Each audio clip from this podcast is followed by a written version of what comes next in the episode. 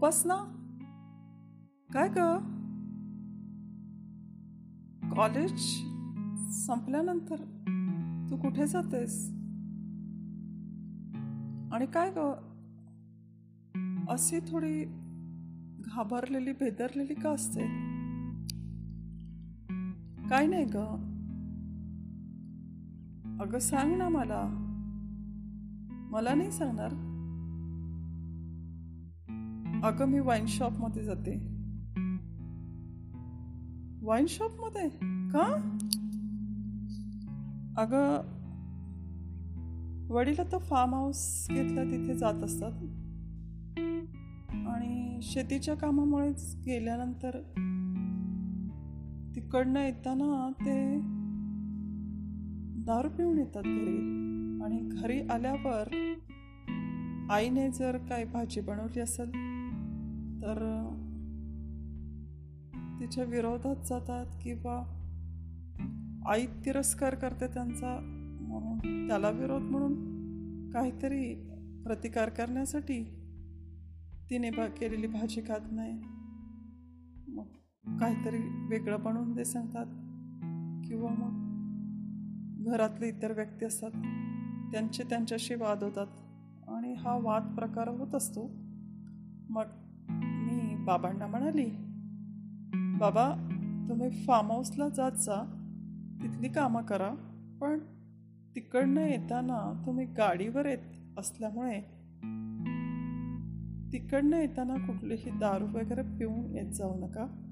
कारण तुम्ही आम्हाला हवेत आणि गाडी चालवताना जर तुम्ही गाडीवरनं पडले अपघात झाला तर मला काळजी वाटते.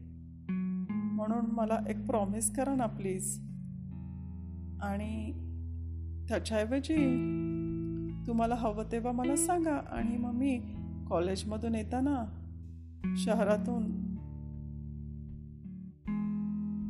तुम्हाला हवी असणारी दारू मी घेऊन येईल बाबांनी पण तिला प्रॉमिस केलं. फार्म हाऊसवरनं येताना ते कधी दारू पिऊन यायचं नाही. आणि त्यांना हवे तेव्हा उपासनाला सांगायचे. आणि म्हणून उपासना असं वाईन शॉपमधून त्यांना हवी असणारी दारू आणायची. आणि ही सर्व हकीकत उपासनाने आपल्या मैत्रिणीला सांगितली. अगं तू इडियट आहेस का? तिथे कसे कसे लोक बसलेले असतात? आणि काय झालं तर? मग मी पण तुझ्या पाठी येत जाईल. अगं नको नको. तुला कोणी तिकडे पाहिलं तुझ्या घरी कळलं तर पुन्हा वाद. नको नको. अगं पण हे रिस्की आहे. आणि तुला काहीच कसं वाटत नाही? नाही मला काही वाटत नाही उपासना घरात वडिलांची खूप काळजी घ्यायची. जर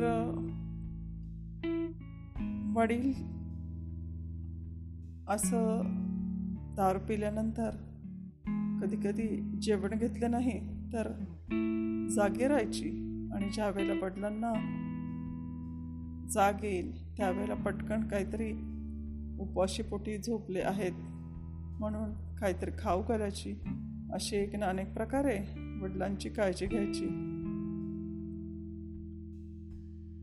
वडिलांची आणि तिची खूप मैत्रीच झाली होती.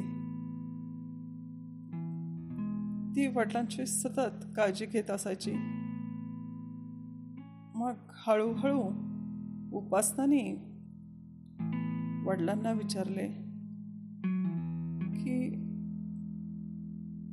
तुम्हाला उद्या जेवणामध्ये काय हवंय? ज्यावेळेला तुम्ही दारू पिणार असणार तर तुमच्या आवडीचं बनवलं तर तुम्हाला चांगलं वाटेल.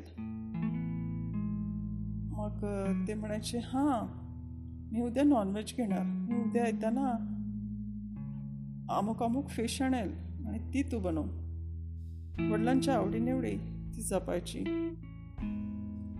त्यामुळे जेव्हा कधी त्यांना दारू प्यायची असेल तर ते पिऊन खाऊन पिऊन व्यवस्थित झोपून जायचे. घरातल्या कटकटी हळूहळू कमी होऊ लागल्या आणि शांततेचं वातावरण घरात तयार झालं.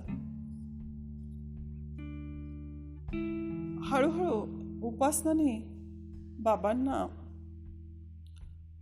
व्यसनापासून आपल्या शरीराला काय फायदे होतात आणि ह्या दारूमुळे काय काय तोटे होऊ शकतात याचं महत्त्व अधूनमधून ती सांगू लागली.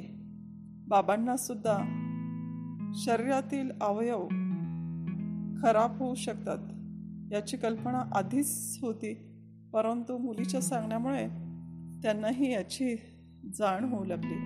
हळूहळू तिने वडिलांचं मन परिवर्तन करण्याचा प्रयत्न केला आणि सांगितलं बाबा तुम्ही जर हळूहळू दारू पिण्याचं प्रमाण कमी करून किंवा हळूहळू सोडण्याचा प्रयत्न केला तर नक्की सोडणार.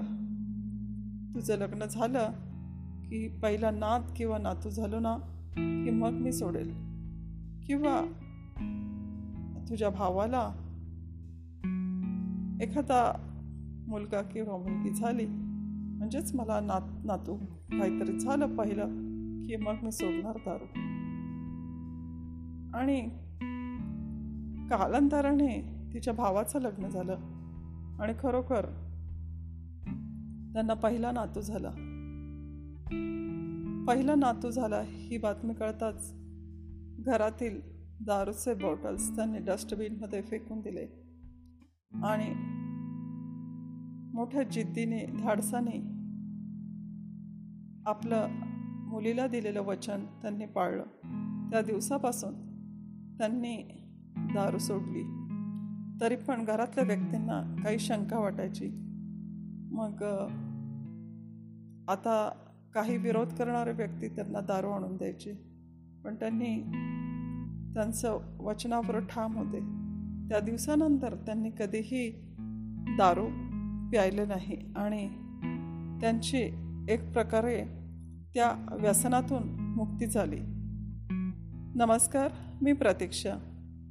आज प्रत्येक घरामध्ये कुणाला दारूचं व्यसन असतं कुणाला सिगारेटचं व्यसन असतं कुणाला तंबाखू खाण्याचं व्यसन असतं तर कुणाला अनेक अशा प्रकारची व्याधी आणि व्यसनांनी जडलेली मनुष्य फक्त पुरुषच नाही तर स्त्रियासुद्धा याच्या आहारी गेलेल्या आहेत. आणि त्यांना या व्यसनातून मुक्ती करणे खूप आवश्यक असते. परंतु घरामधून ज्यावेळेला या गोष्टीची सुरुवात होते त्यावेळेला त्या व्यक्तीच्या विरोधात न जाता त्याला हळूहळू आपलंसं प्रेमाने करून त्याची त्या व्यसनातून मुक्ती करण्यासाठी आपण एक घरातला व्यक्ती म्हणून मोठा मोहरा साबित होऊ शकतो किंवा आपण एखाद्याला व्यसनापासून मुक्त करण्यासाठी आपण आपलं एक छान कार्य करू शकतो. प्रत्येक वेळेला भांडण वाद करून घरातलं वातावरण बिघडवण्यापेक्षा प्रेमाने किंवा एखाद्या गांधीगिरी करून त्या व्यसनापासून त्या व्यक्तीला मुक्त करण्यासाठी आपण नक्की मदत करू शकतो. आणि आपल्याला शक्य नसेल तर अनेक व्यसनमुक्ती केंद्र आहेत.